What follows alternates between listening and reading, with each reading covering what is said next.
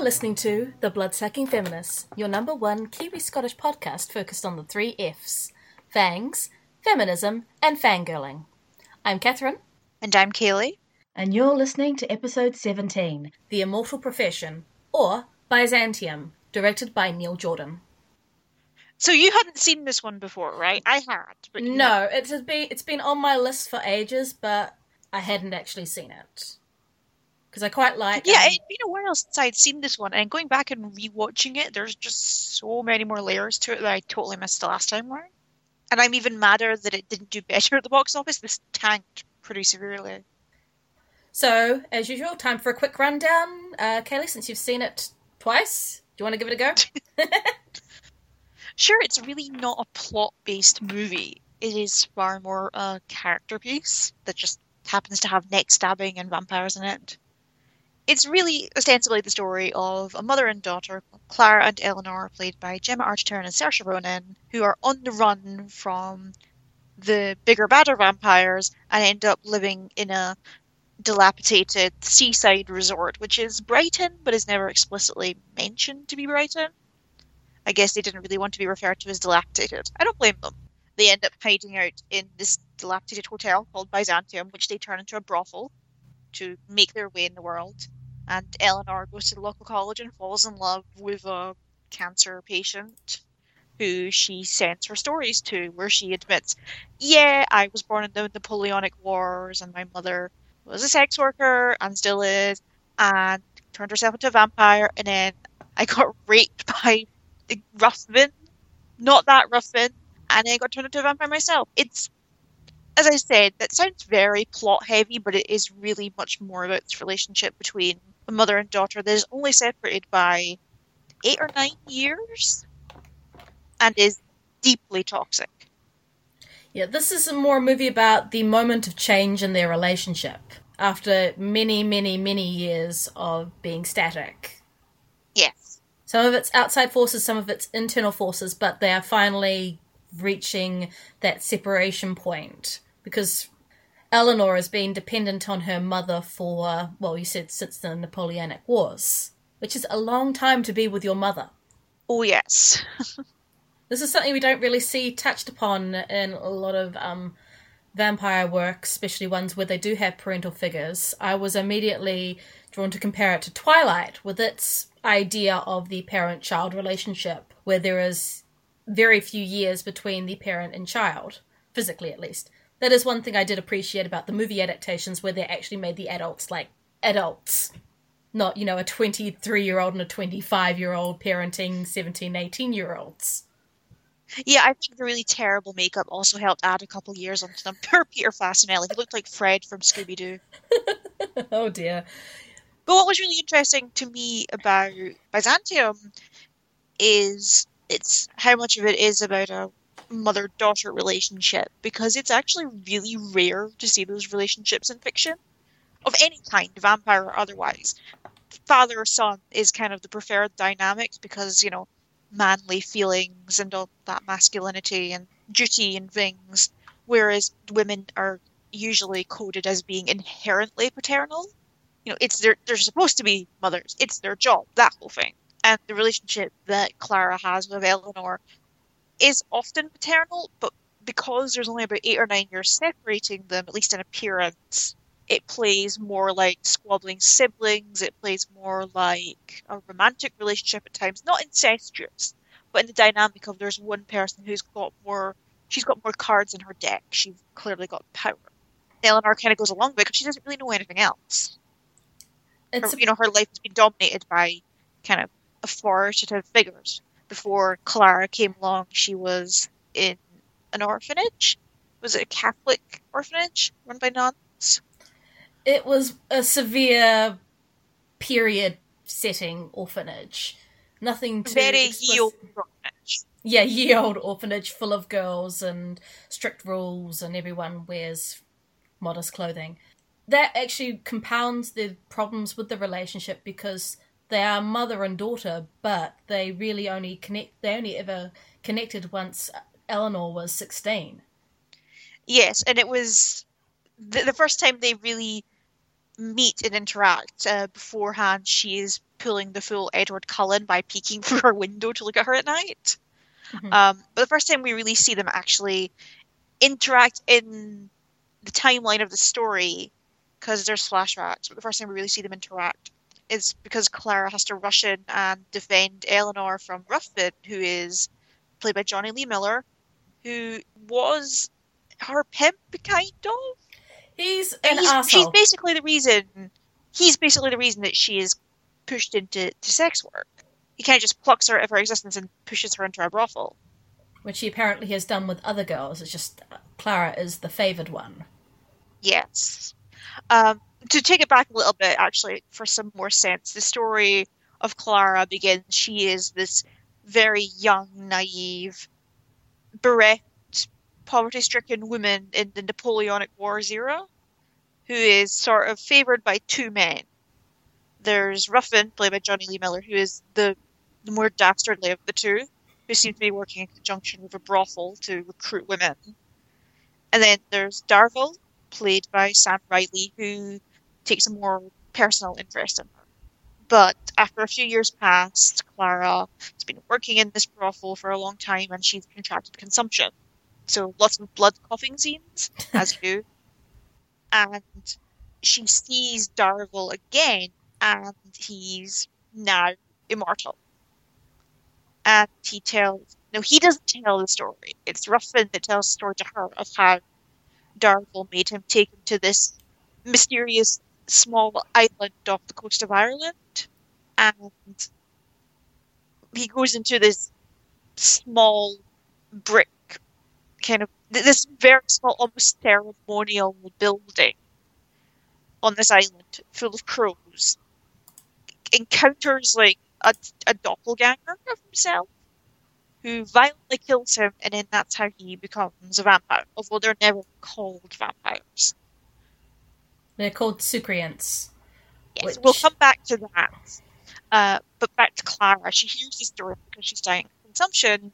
She steals the map from Ruthven and uses it to basically ensure their her own immortality. And Ruthven's way of getting back at her for this, while he is dying of syphilis, is to rape Clara's daughter, ensuring that she will have very slow, nasty, painful death. But his revenge doesn't last very long because Clara comes along and just shanks him with her really long thumbnail. It's like game over. Yeah. So that's the first time that Clara meets Eleanor face to face, is screaming at John Lee Miller as she's stabbing him repeatedly with her fingernails. After It's very- Eleanor has been raped. Yes, it is very. There's a touch of the rape revenge fantasy in there, but it's a lot of the, you know, never come near me or my daughter again. The kind of primal maternal instinct, I think, is what they're going for. So that is the first time you see them, and then the next time, the next thing they're doing is really she is taking Eleanor to this island to ensure that she won't die. Because, as is mentioned by Sam Riley's character earlier in one of these flashbacks, it's lonely being a vampire because Clara has been completely ostracized from the rest of her kind, who are all men and they're all aristocratic. Yeah, they're not supposed to have a woman in their circle. Women aren't supposed to be vampires, but because she hasn't technically broken any of their rules, they can't go out and hunt her and kill her. But in the yeah, making, just kind of yeah, they're like, uh, well, technically it's not illegal for her to become a vampire. We just never thought it would come up. It's kind of like, ooh, ladies. Yeah. But the act of making Eleanor into a vampire is the crime for which she can be hunted down. Yeah, because she's only 16. That and they're very specific that a woman cannot create another vampire. Funny how they had a bylaw against that, but not against women becoming vampires, technically. My assumption is that's the law that they came up with to deal with the in the aftermath of the problem. But it is really interesting take on not just gender class. And we've talked about class a lot in this podcast because vampires are often a byline for the aristocracy, you know, feeding off of the the blood of the working class, that kind of thing. And here the vampires are intended to be made up explicitly of refined upper class gentlemen. It is it's almost like the Bullingdon Club for their time, except it's vampires. And the fact that it is passed explicitly through the bloodline of the upper class, of the gentry, of the the nobles, of the you know dukes and such, and is not intended to be passed to anyone of lower means, particularly a you know consumption-ridden sex worker who's really only in that position because of men like them. Yeah, Clara contrasts so, them at, with at them contrasts with them at every angle. She's female, they're male, they're aristocrats. She's a poor sex worker. She's every one of their ideals isn't. Yeah, and they're dedicated to sticking to the status quo. And she explicitly tells them, "I'm going to use this to fuck you all up," or not especially them, but to sort of act as justice to right the wrongs that have been done to women like her. Mm-hmm. She is less picky about her victims than Eleanor is. Eleanor is kind of going for the worthier area of people who are already dying. Whereas Clara is happy to, you know, any yeah. man that wants to use her services as a sex worker, that's very rape revenge fantasy. The way that's going, you know, there's a whole stream of horror films that kind of fall into the ranks of sex workers get punished because they're sex workers. And this feels like an explicit contrast to that. Yes. Uh, Eleanor is basically seen as the angel of death come to finally release people. She's explicitly called that by at least one victim. So she's shooting people at the end of their lives who are happy to go, ready to go. One person, he looks okay, but he actually asks her right in the beginning, I know what you are, I'm ready. Whereas she goes after people in hospitals and the old folks' homes and things like that. Clara goes after, as you said, um, the pimps and people who prey on women. She kills a pimp in Not Brighton and then plucks up his uh, the woman under his employ and hires them to work in the Byzantium brothel. Yeah, the entire angle of the intersections of the vampire story and sex work in this are really fascinating. But it's fascinating in general because it's really rare to see a narrative of a sex worker in fiction of any kind that isn't just here's a sex worker, they're going to die. Like, I feel like we need the Bechdel Wallace test for depictions of sex workers in film. The anti- Is there a sex worker in their film? Do they die? If not, you pass the test. But they're not seen as warning signs. They're not depicted as rescue projects either. They are, especially for Clara, she is a fully rounded character. And when you see scenes of the other women who are working in Byzantium who've been recruited by her, they are bored shitless. You know, to them, this is kind of the humdrum aspect of a job, which is really rare to see in fiction. Yes, the scenes where they're servicing customers and one of them's just on her cell phone the entire time. Yeah, she's just lying here. The, the work is being done. She is, I don't know. Just like no Snapchat. Just like, yeah. whatever she's doing, she's busy. Like, I'm just checking up on Reddit or whatever.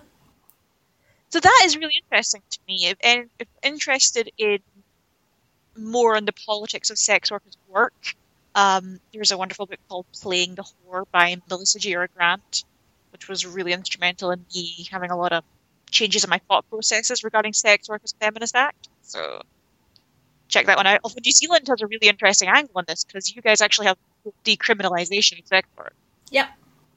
We don't. It's not illegal, but there's a lot of things you can't do. You can't solicit work on the streets, for example you're not allowed to have a certain amount of people working together because then that's considered a brothel, and then that is a. But of course, as you said, we've had it decriminalised, and for many years, probably helped by the fact that we did have a former sex worker in our parliament. The problem in the UK is the the one the model everyone wants here is the Nordic model, which is ostensibly supposed to punish the customer and not the sex worker. Sex workers have repeatedly reported that is never the case. Um, I would suggest looking up a number of groups on that one. Sex Workers Open University, the English Collective of Prostitutes are really good ones to start with. It is a very um, a very complicated matter, and I understand that, but we are interested in exploring a very specific thing that is going on in this story and how that is part of a wider context. And also just the wider context in fiction, because as we said, you never get to see sex workers as actual characters in fiction. What is really fascinating to me about Clara's situation is that if you read a lot of vampire fiction, vampires, as I said, are often a sort of byword for aristocracy, but that often means free of the responsibilities of humanity. The Mhm. big selling point for Twilight, other than eternal youth and beauty, is that you never have to worry again about paying the bills or doing a job or whatever, because the Cullens seem to have limitless funds. You don't even need to do the laundry because you just wear it once and then give it away. I hated that whole thing, by the way. It's just like, but That I, bit bugged so much. I'm just like, but it fits nice. Yeah, you don't have to worry about like bloat or anything. Just wear it. But that's what I'm saying. Even the like, there's like so many concerns about humanity or your daily life, particularly if you're working class. Are I've got to be careful with these clothes. I've got to make sure I don't spend too money, too much money on something. That dress is lovely, but it is twenty pound out of my budget. That kind of thing. Mm. And for these guys, it's like dress up, or even something like Dracula, who is obviously a noble and has an awful lot of money to invest in the London property market, which isn't as costly then as it is now, but it's still a lot of money.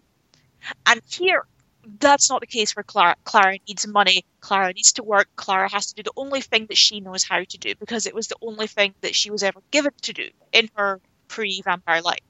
She doesn't have an education. She doesn't have the means to get one. So she resorts to doing what she knows how to do, which is sex. And even when she's not working as a sex worker, she's still reliant on other people to provide her and her daughter with shelter and other resources. Uh, that's where Noel comes into it. The owner of the Byzantium Hotel. Uh, originally, he was going to be just another customer. When he starts crying before anything happens and reveals that he's inherited, you know, an old guest house, she decides, well, I'll just go home with him. And she does. Honestly, I was expecting her to kill him. Yeah, and she uses that as leverage against Eleanor, who doesn't like the fact that she is so brazen about killing. She says, Don't say anything or I will kill him. Any other story would have just had her kill him and then just take over the whole place. But no, he sticks around and is. While he has a lot of faults, he also seems. He treats Eleanor quite decently. I think he has a reasonably simple attitude about women that's not necessarily actively malicious, but it is pretty insidious all the same. I mean, he does kind of want to, to quote unquote rescue her. I mean, he talks about, you know, you don't have to do that anymore. And she's like, well, yeah, gotta make money. Because this hotel he's running is a mess. And it's in a resort where there's not a lot of money to be made at that current economic moment. Brighton has had some struggles over the years, and you see in shot a lot the burnt out remnants of the pier in the background, which is not an especially subtle metaphor, but it gets the job done. But you see, like the general state of the places that they live in, not just Brighton, but in the beginning they're staying in a, a block of flats that is very rundown. It's very old, you know, old 70s style wallpaper and that's seen better days and very small corridors and th- and windows that are blocked out with newspaper, even though they are not allergic to the sunlight. So that's probably just cover up their, you know, anything bad going on in, in their flat. But it's also it's quite common to see a site like that around a more rundown area, at least in, in Scotland and the UK. Also, uh, it does seem that Clara does work in the evening, so maybe it's just so she can sleep a bit better. Well, that's when the business is there. You know, it's the the think a lot of loss. people are going to be soliciting sex workers, uh, you know, four in the afternoon. It's like the in Fright Night when no nobody seems to think any big deal of uh guy next door having blacked out windows because he works in Las Vegas. Yeah, so I think there's sort of a, a, a lesser version of this. I don't know if the nightlife is quite the same in Brighton as it would be in Vegas, but There's an idea, Brighton. I really don't want to sound too authoritative on the subject of sex work because obviously it's not something I engage in. I would I would encourage you to read the work of sex work activists because they're so often just completely shunted from mainstream feminist discourse when really they should be front and center. So, in my opinion, read all read some of that stuff as I mentioned. Read playing the whore. Check out Sex Workers Open University. Check out stuff on the New Zealand model. There, there is a lot of really interesting stuff out there written on it. Yes, um, the politician I mentioned earlier is Georgina Beyer. She's also especially notable because she is a trans woman of colour. I will say that is one thing that I would point out about the story is the, the the sex workers we see depicted do seem to be exclusively cisgender white women. Like the women that Clara brings into the brothel, and then when we get flashbacks to her time in the brothel in the 1800s, it does seem to be very, very working class and very white. It is a very white movie overall, actually. trying to think, is there anyone of colour in the movie? No, I'm just trying to think. I don't think there is. Maybe some guy in the background. Certainly nobody in the main cast or the ensemble. If you were to imagine an Irish movie with Irish actors, it's probably every Irish actor you can think of. You know, all seven of them.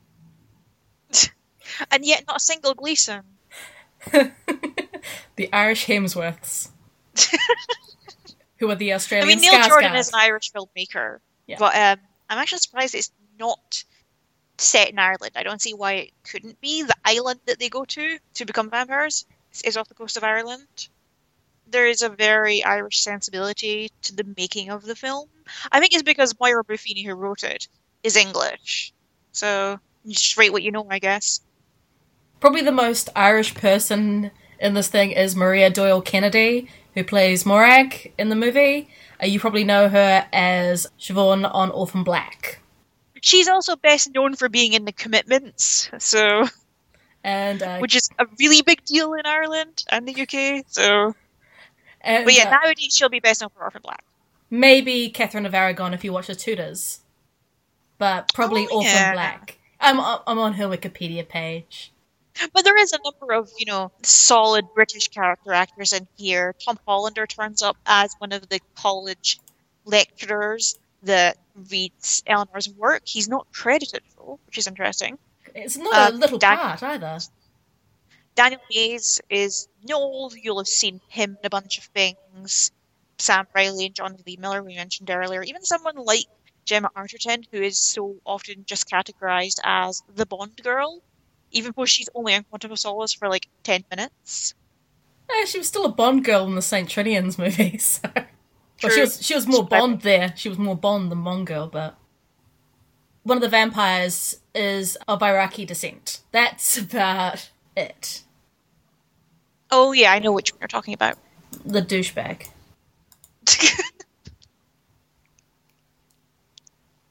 it's very British to note that as fascinating as this piece is in terms of class, it's not so good in terms of race.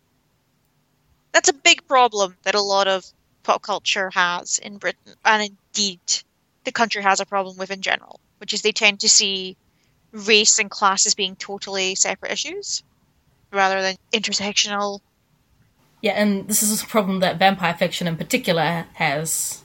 We love our pale white people, Yes. which again ties into that class thing, but just also we talk about the paleness of the vampire and Yeah, I remember when that came up in one of, I think it comes up in Breaking Dawn, that the, um, is it the Mexican vampires have Yeah. incredibly pale skin, and then it's kind of like, do you know what you're doing there? Yeah, not that every Mexican person is dark skinned. I mean, you see a lot of um, actors who are Latino or Latina not playing Latino characters because they aren't seen as Latino enough. Yeah, of course, I didn't mean to Yeah, to switch away that issue. like with Raul Esparza not often playing Latino characters Of course you brought him up. Well, I couldn't me? remember the other guy, the other Latino guy in Special Victims Unit. Okay, the one who Danny plays. Pino. Yes, there we go. But it is uh, something to point out here uh, that, that I think is worth noticing, given how fascinating and almost radical Byzantium is in terms of its intersections of vampire stories and gender, sex work, and class. That you know everyone is white. It's it's hard to not notice it. Okay, so we have touched on the dysfunctional relationship that is the mother daughter relationship between Clara and Eleanor, but not enough because there's something inherently toxic and abusive about the relationship. Obsessively codependent. Yeah, going back to. Although I would argue more on Clara's side than Eleanor's. Yeah. This is a story about one person being more dependent than the other, and it's not the child. The child wants to break free, and the child wants to grow up and find some sort of independence, or even just a settled life. Whereas Clara is permanently on the run, and we can completely understand why. But she never tells Eleanor why she's on the run. yeah. She's clinging to her daughter and with the idea that it's keeping her safe. When it's just making Eleanor unhappier and unhappier and therefore more prone to acting out in some way to find her own self. She's a girl desperate to tell her story, to live some form of a life. And by being denied that, she's being denied some agency of her own. So the moment somebody tries to come into her life in the form of Frank, our boy with leukemia, she latches onto him. There's also an interesting element, and I think this is where you really see it more as a, a mother daughter dynamic, which is that Eleanor is really not a fan of and seems in many ways kind of resentful of the fact that her mother does sex work. Yeah, she's she's just constantly not impressed. She's she's not impressed by a lot of things her mother does. Sex work, killing dudes. Ugh, mom. Seriously, I like this run-down council apartment. Why do you have to kill some guy here? Yeah, and then that comes back. That that is a very parental dynamic, which is you're not grateful for the things that I do for you. I put a roof over your head. I put food on the table, albeit the food is this guy that I just shanked. Do you know what But I she is she is fulfilling the the motherly duty as she sees it, which is to nurture, to provide, to protect. Even if she is keeping secret why she has to protect her, even if she is being pretty brutal in the way that she goes about it. But she also lords that for her head a little bit. Keep your mouth shut or I'll kill Noel. do you know what I've sacrificed for you and you need to do what I say it's for your it's it's for the best I'm doing this for you you need to follow my rules for you without any understanding yeah, you don't know how the bad how bad the world is out there without me, you know, you'll crumble. That kind of thing. but without It is very it is the kind of blackmail that you can only get from someone who really loves you. you know she expects her to follow these rules and these ideas without explaining the why and when now that um Eleanor's at that age of asking why and probably has been for a good number of years she's fighting against the restraints of no explanations I imagine if Eleanor had been told, look, here is the part of the story that you're missing, it explains everything, Eleanor would probably be a bit more understanding. Not not content, but she would be understanding and probably be able to take a more proactive role in protecting herself and her mother. Yes. And I feel she would probably be at least more content to have that part of her story complete because Eleanor's control over her own narrative is a huge driving force in the story. She wants to tell her story, the actual story, and not the one that Clara insists that she tells as her cover. And the only way that she can really do that is at the beginning we see her writing her story down and then throwing it out the window, which frankly is sloppy. Like throw it into the river or something. Or burn it. Like d- go full Arrested Development and try to throw it into the sea. Her mother's love has isolated her. It's not just the fact that she's a vampire, it's the way that Clara sees Eleanor has to be protected. And it's telling that in the beginning, the people we see her interacting with more on her own are older individuals. Well, she does eat all these people, so Yeah, but they seem down with it. So yeah. The there's a people- sort of understanding of of death and the peace of it and longing for it that she gets the with older people. And to an extent Frank when we meet him, who is at her age or what the age that she looks, but is has also lived with life threatening illness for most of his life. Yeah. And there's a scene where she accidentally knocks him off his bike and he cuts his arm and she's like, Okay, we'll get you to hospital and he immediately just almost ca- as casually as he can just keeps walking home while his blood is spilling across the street because he's on blood thinning drugs. yeah, it's like I, I, I've just got to get home. While everything's going everywhere. It's just like And you can see she's as they're walking, she just looks so confused. It's like, okay, I've been human for a long time, but I know it's not supposed to do that. I've got your bike. Yes, I love that bit. We see a lot of um, physical abuse in vampire films, or at least physical violence, but the emotional and psychological abuse isn't in a lot of them. You know, it's more, at least amongst themselves, despite the the horrific nature of the immortal life, especially if you are permanently sixteen. We sort of saw it with Interview with the Vampire, with that toxic relationship and Lestat douchebaggery of epic proportions. Another Neil Jordan movie. Yeah, surprise, surprise. That one made a lot more money than Byzantium did. Yeah, this is a single parent version of Claudia, who is slightly older. Yeah, And- Claudia had had like at least a couple years of puberty. as opposed to being permanently five with a mentally aging brain, hmm which is horrifying. More horrifying than people seem to acknowledge. It's an interesting contrast between movies. I mean, there are similarities between Interview with the Vampire and Byzantium in terms of the central relationship and its very dark abusive elements. Uh, Interview with the Vampire is, of course, a much more melodramatic affair.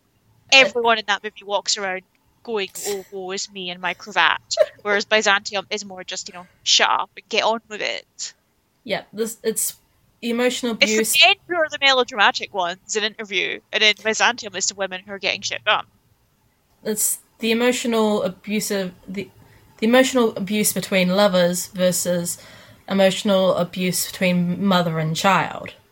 Different forms of um, the emotional abuse and blackmail, but still emotional abuse and blackmail. Yes. I think there's another theme that we should discuss, and we've discussed it a little bit previously in some of our podcast episodes, but not as explicitly, um, which is the intersection between vampirism and illness. Like real, uh, proper disease and sickness. There are two major examples in Byzantium. The first is, as we mentioned, Frank, who is dying of leukemia, which is obviously cancer of the blood the connection there is not hard to see. And then, as we mentioned earlier, Ruthven, the Jonny Lee Miller character, is dying of syphilis. Ah, ye Which was syphilis. type. The classic vampire syphilis story. I did talk about this an awful lot. But here it is actually an explicit thing, and this is one of only two vampire movies I can think of that do that. The other one is the BBC adaptation of Dracula from 2006, where vampirism is seen as a cure for syphilis.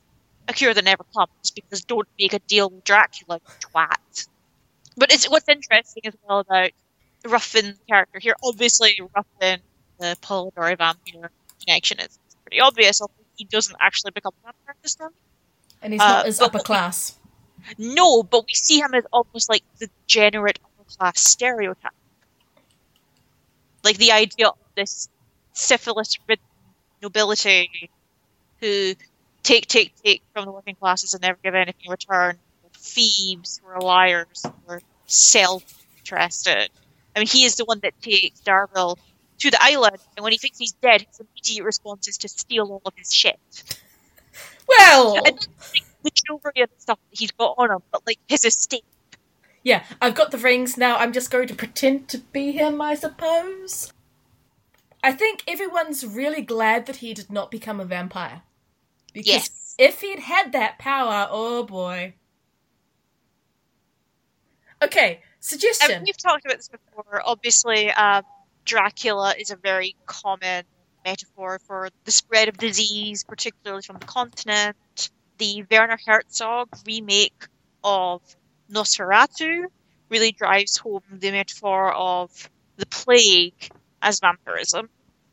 But we seldom see it as an explicit connotation of oh, syphilis. Because keep in mind, during the 1800s was a real epidemic. Like it was everywhere, and it was something that was often associated with the upper classes, particularly with artistic types. Toulouse-Lautrec, I don't know why I confused him with but Toulouse-Lautrec, who was known to be a, a frequent visitor to the Moulin Rouge, was said to have syphilis. Uh, a number of major historical figures are said to have had syphilis, including Hitler and Lenin, which is suspected, but I don't think it was ever confirmed. Baudelaire, uh, Guy de Maupassant, a lot of French people of the time. So, It was a very bohemian thing, almost. so basically, if you could imagine all of the archetypes who were screwing each other, they probably all had syphilis thanks to one of them. Pretty much.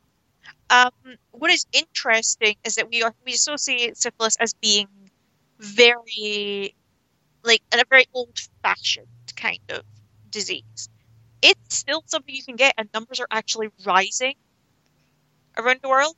Probably because people Yeah, think you can't get syphilis because it's an old thing disease. It's like gout. It's a thing that people think you don't get anymore. But, you know, it still exists. It's treatable, but it's not curable. So that's what is interesting about the situation that the Ruthven character finds himself in in Byzantium. It's not curable unless you are willing to die. But the chances are he's probably still going to be left with the facial scars. This is not a vampirism that increases your beauty or gives you any kind of major powers or strengths. It really doesn't do that much. Obviously, it preserves you in that space and time, and it requires you to drink blood. But the only physical transformation that you see is occasionally you get a really long thumbnail, and that's how you feed. You see it in some other stories where they don't have uh, sharp fangs, but they do have uh, growing nails. Or sometimes you do get the growing nails in combination with the fangs. Sort of a, a way of giving them weapons, but also to sort of show them as being more animalistic than humans. Although, if you see some of the nail Because art, you that can show that with teeth. uh, I think it's just also other things are deforming. You know, we see our hands as sort of the pinnacle of what can be done, looking at chimpanzees versus monkeys versus your cat, power of the opposable thumb, and the just also just the delicacy and the care that we take of our hands. If it starts to get super hairy, super long nails, it's more animalistic, or there's less care, or just weird. But then again, you look at some of the nail art women have these days and how long their nails are, and they could probably slit through a few throats. Doesn't seem to be many benefits that come with being a vampire either. You're probably a li- you seem to be Like, a there's no- little stronger, but not dramatically so. Uh, there's the sequence right at the beginning where Clara is fleeing from some dude. She later cuts his head off, but there's no super leaps. There's no. But she doesn't really seem that much stronger. I mean, it is it is work for her to cut that guy's head off. Yeah. She's just more tough than strong. She can withstand more, but she can't dish it out. And she can't leap off a building and turn into a field of bats or um, a mist or some other classic moves that vampires can pull. The only thing is, she's not as roughed up when she falls through a skylight or when she gets hit by a car and she can punch a hole in a car windscreen. But part of that just could be the sheer maternal instinct, you know, lifting a car off her baby type thing. Also, she's just pissed What it off. reminded me of is well, she is. what it reminded me of is there's a Hitchcock film called Torn Curtain, and there's a scene in that. Um, there's a fight scene between two men, and it is an incredibly prolonged scene, and that's because Hitchcock wanted to show that it is actually incredibly difficult to kill someone, because so many movies of the time, especially spy thrillers, your James Bond and things like that, make killing someone look really easy. And this one isn't quite as prolonged out, but you do see the physical effort she has to put into actually decapitating a man with piano wire. Yeah, and she has to get him by surprise. That's the only way she can kill him is by having the element of surprise. She doesn't have the physical strength.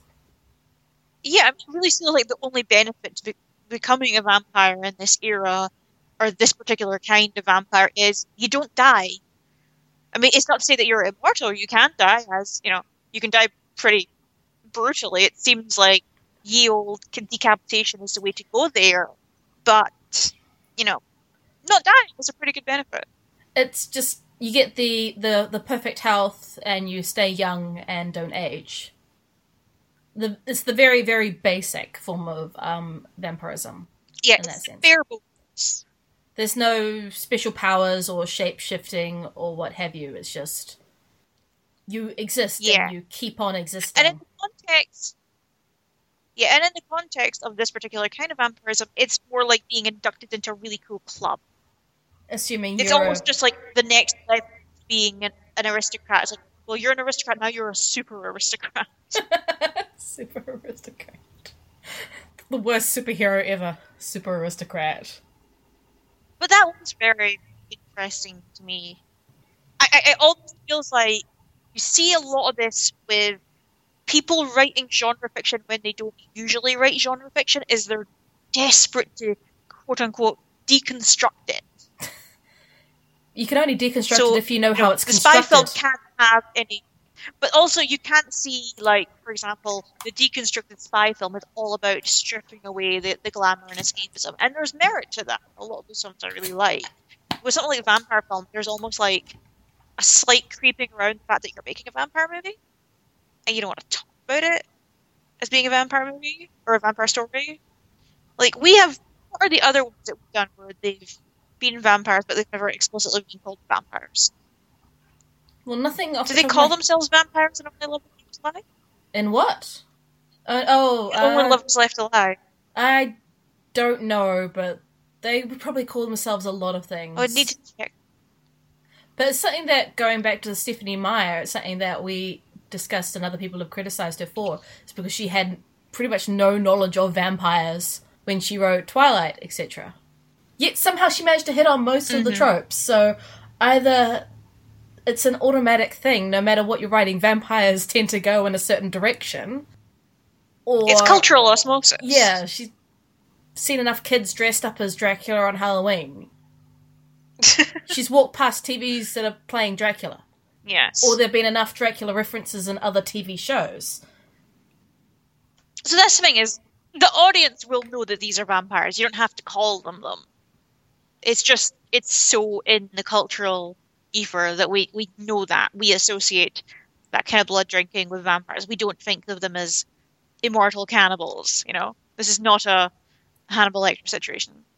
So while Byzantium does use the film uh, vampire, it also uses the term soucriant. So I think Eleanor sort of uses the term vampire in her stories as a way of better communicating to her invisible audience what she is. It's also more Yeah, and she's by... a really good writer.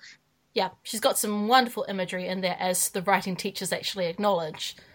They just assume that she's a bit off in the head because she's supposed to be writing a, an autobiographical piece and she writes about how she became a vampire. So while she uses the term vampire in there and the human characters use the term vampire, the word that the vampires themselves seem to use is soucriant. Soucriant. which is not a European term. No, it's a shape shifting figure from Caribbean folklore. It's a blood sucking hag, basically. To quote from uh, Wikipedia, the Soucriant is a shape shifting Caribbean folklore character who appears as a reclusive old woman by day. By night, she strips off her wrinkled skin and puts it in a mortar. In her true form, as a fireball, she flies across the dark sky in search of a victim. That is so cool. But that's the thing as well. As we mentioned, this book, no, not this book, this film is very, very white, and it's all about the upper class white male aristocracy. And man, they're still doing cultural appropriation. Because obviously these bear absolutely no resemblance to this experience of Caribbean folklore. Yeah, it's uh, it says here that the Cypriot can enter the home of her victim through any size holes like cracks, crevices, or keyholes. Now, this is obviously not what happens in Byzantium. It's not explicitly stated, but it is hinted that they do have the invitation clause in their existence. You see it a few times, uh, first in the beginning, where Eleanor waits politely outside the door before being invited into the old man who's asked to die. Again, when she goes to visit Frank, and then third time when Frank comes to see Clara. Sorry, when Clara goes to see Frank. Frank staying inside on the assumption that, you know, he has to invite her in but eventually we get to a point where before the standoff can come to an end, either with really her, him stepping out or her stepping in without being invited, bad shit goes down elsewhere regarding Eleanor. So it sort of hints at other other aspects of vampirism or other tropes that we would expect of vampirism, but doesn't specifically go into it. Now, for someone like Neil Jordan, who obviously does have experience in creating vampire films, he did Interview with a Vampire. This is someone who un- at least understands some of the basics of vampirism in some form of fiction. Not yeah, like- and for Moira Buffini, who's best known as a playwright, I imagine for her, maybe just coming out and saying I'm a vampire is probably a little too on the nose. Like, I think this is a movie where you could strip away a lot of the dialogue, actually, and probably just tell it pretty visually. Yeah. There are a lot of scenes. beautifully shot at times. It's just so solemn. The scene where we first see the transformation into a vampire on the island, what happens is they go into this this small brick building and hundreds of I believe they're crows fly out. And then all of the waterfalls around them turn blood red and it's really striking. Yeah, you don't actually it's see. So the... unlike anything else I've seen in vampire fiction. It's not something you pass from one person to another. It's not like a disease that you can contract. It is mystic, very mystical. It's almost a religious experience. Yeah, it's sort of what you'd imagine the first vampire transformation to be. Even the ones that go on to become plaguers or that just pass it on through biting of some sort. The mystical transformation that elevates the first this early human to the first vampire. But in this case, the pro- the practice continues. It's uh, difficult to do, which is why the population is so small.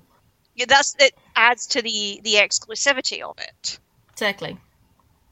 You can't just get because you know only they can have all the nice things. Although I wouldn't necessarily call this a nice thing. Yeah, it's not like in any story with Lestat where you know some hobo jumps on him and it's like I'm gonna make you a vampire and then kill myself because reasons. Because I just kind of want to fuck with you, to be honest. I need someone to know I'm I'm dead, so you do. The only other thing that I know is they discuss the absence or the destruction of the soul when one goes through this transformation.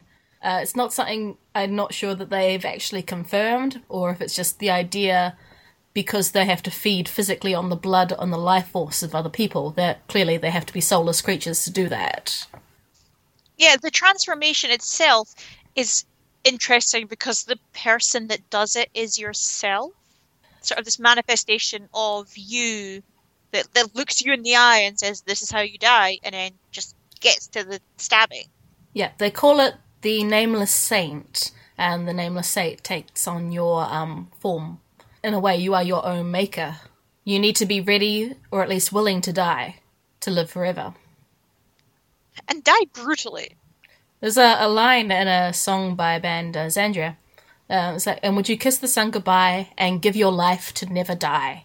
And that's the second part is basically what happens here. You need to be willing to give your life to never die.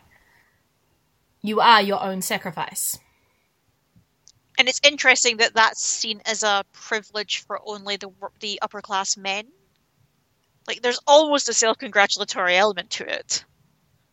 Like, well done, me.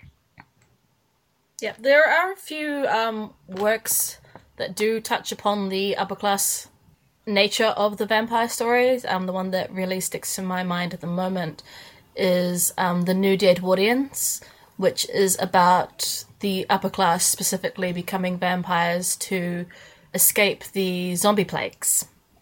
So it's a mark of your status to become a vampire. Whereas the poor people are left to hopefully not die at the hands of all the zombies. Because that's the Hopefully. thing. Yeah, the zombies are the the unwashed masses, if you will. They're basically what Donald Trump is afraid of. But they are really disdainful of them. There's a scene at the end where Maria Doyle Kennedy, obviously, the impression that they've been given is that Eleanor is being neglected or abused by her mother. And they come to sort of take her away, and she does not realize that the people she are with are these two vampires. And when they start trying to kill Clara, she really screams about it, and they snap her neck. And he makes this sort of really disdainful comment about how he hates what is the term he uses? It, hates humans or he hates their whining or something. It's really just sort of like you're beneath me. Just like, ugh, nagging women type thing. It is totally uh chicks coming from a very dignified actor, but that's basically the tone that they're going for. Yeah, and they could have solved that problem, prevented that problem by figuring out their plan a bit better and not having her there or whatever. But Their plan sucks. yeah, they've not been doing it very well for decades. They've been sucking at it. No pun intended.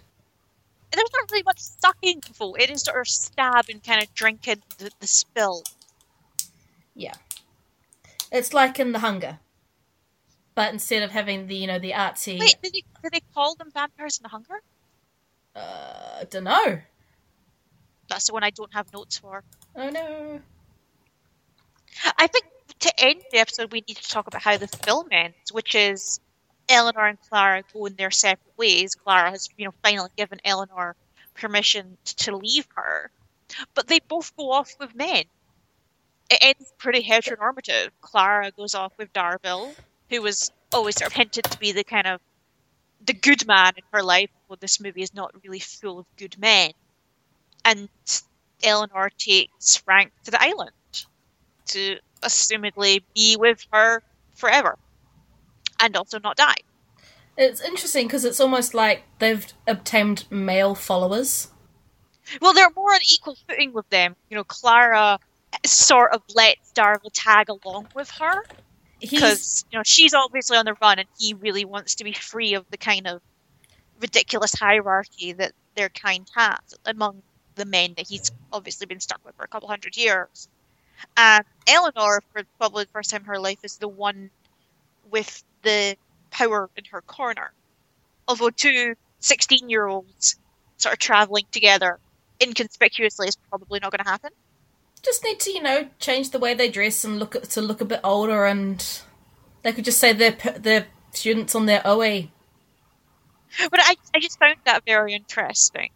That for a story that is about something you don't see very often in fiction or vampire fiction, which is female companionship, relationship between mothers and daughters, that it does just end with bye bye, we're going to go off with the men. Which is obviously simplifying it a little. But found it, it's not a romantic ending, you should state. Like, this No. is not Twilight. no, there's no romantic reunion between uh, Darvell and Clara. He sort of acknowledges that he did wrong by her, and that he's sort of inspired by her trying to do the right thing, and maybe he can hang out with her and try and make things up with her, make things up to her. He sort of asks, you know, if he can have a forgiveness, and she's like, no. He's like, well, I'm going to at least try. I'm going to help you.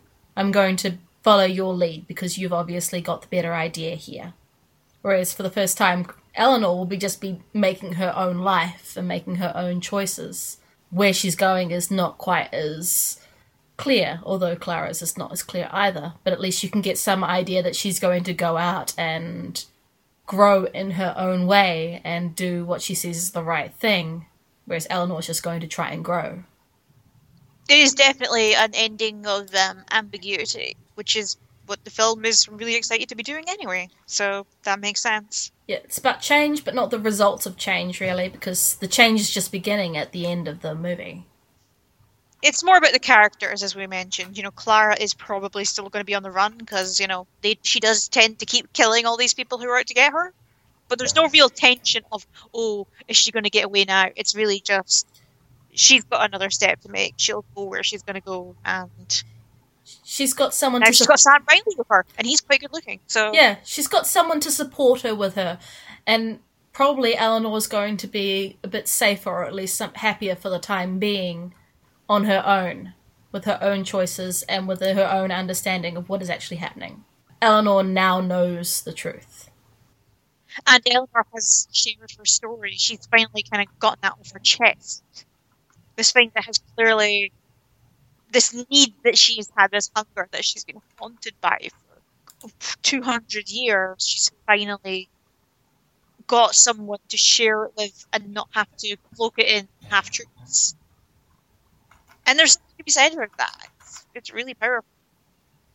It's the, the Joan Didion quote, we tell our stories in order to live. This is a story about stories and the urge to tell them. Which, coming from a playwright, is no surprise. A playwright who has adapted Moira Buffini's most recent work was a modern internet-based adaptation of Alice in Wonderland as a musical by Damon Albarn from Blur. Complicated. Like you do. Before we wrap it up, let's just end it with a little bit of final thoughts on the movie. What did you think of it? I liked it. I'm glad I watched it. I wish I'd watched it earlier. I would recommend this one. It did slip under the radar because it lost so much money. Like, seriously, you guys, this film cost about twenty million dollars to make, which it cost eight million dollars, and it only made eight hundred thousand. oh, so it only made 10% of its budget. Keep in mind, to break even these days, you're really supposed to make double your budget and an extra forty percent to advertising, publicity, and such. So, not good. From what I can see, people are complaining that they didn't open anywhere, or they didn't get any advertising, that they found it a lot later. So maybe if they'd had a bit more support or whatever, it may have done better. Who knows? But I wouldn't be surprised if some distributors or whoever was like, "Oh, it's a vampire story about women."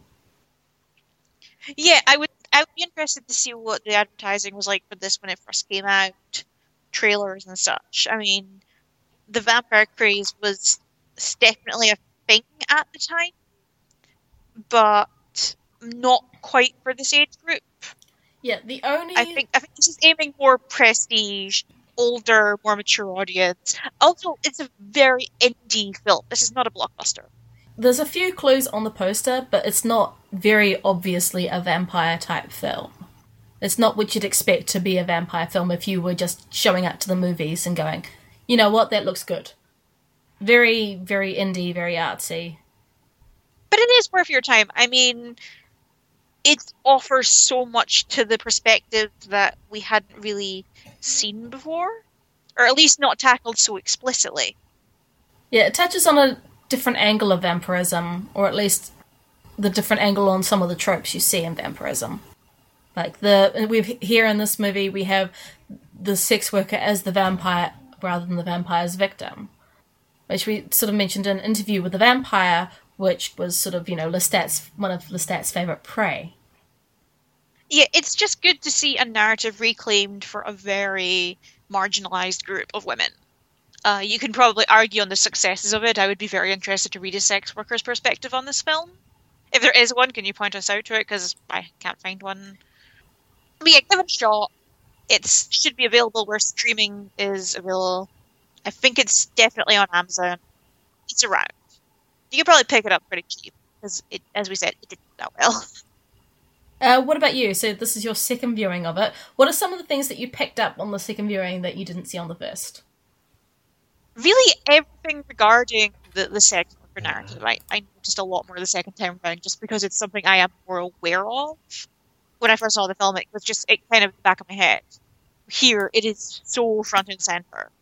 But I think it is just a really interesting addition to the canon. It's an interesting companion to Neil Jordan's last vampire movie. So if there's a fun double bill for you, it's really good to see Gemma Arterton in a leading role that appreciates how good she is as an actress. Because I think she's been kind of shunted in British film for a long time. It's like, oh, she's she's just a Bond girl or St. Trinian's girl. Yeah, because her previous roles were, well, you saw Quantum of Solace. Uh, she was in Clash of the Titans, Prince of Persia, and Gretel and Hansel and Gretel Witch Hunters. So she's sort of Oh the- yes, that she's the hot action girl. yes. But it's good to see her doing more. I mean, I yeah, give it a go. You've got nothing to lose except is- time. Interesting because you see her in as hot action girl in the major film budgety thing, and then you realize she's been in just you know Lost in Austen and all sorts of classic literature ad- adaptations. You know, some parts of her filmography are very British. Let's put it that way. Well, Gemma Arterton is getting kind of a second wind as an actress now in Britain because she's been doing a lot of stage work. She played Nell Gwynn on stage and did very well. And she was in the musical version of Made in Dagenham. Nell Gwyn. So yeah, this is an interesting addition to her career. So that's it for this episode of Bloodsucking Feminists. Next month it'll be our annual Twilight It's Totally Not a Saga episode. Um, so that'll be New Moon, the second book in the series. We'll probably have some interesting things to say on that one about depression and relationships and bad ideas when it comes to your boyfriend dumping you. Uh, we'll also have to do some reading on Native American issues in relation to Twilight. So off to Debbie Reese's site we go. And also shirtless werewolves. The yes. important stuff. yes, lots of shirtless werewolves. Allergic to shirt jokes. You know, the classics. Somebody should write a story about werewolves who just wear. Oh wait, no, that was what we do in the shadows. Never mind. We're getting that sequel, aren't we? We have to wait till four or three is done. W- werewolves, yes. Werewolves. Anything else you'd like to say? I'm not wild about just doing New Moon. No, But, you know, we are we are dedicated to the craft. we suffer for our art. So, yes, if you want to get in touch with us, you can visit our website, bloodsuckingfeminist.com. Email us at fangmail at bloodsuckingfeminist.com. That's fangmail with a G because puns are life. We're also on Twitter at Bloodsucking Fam. We're also on Facebook. And if you Google, I'm sure you can find some other places that we don't know about. Please do not send us any hate mail It only hurts you when you send us hate mail, guys. because we will publish it and laugh. And then Uh, our download numbers go up. So we'll see you next month. Until then, don't let the vampires bite. Or stab you in the neck.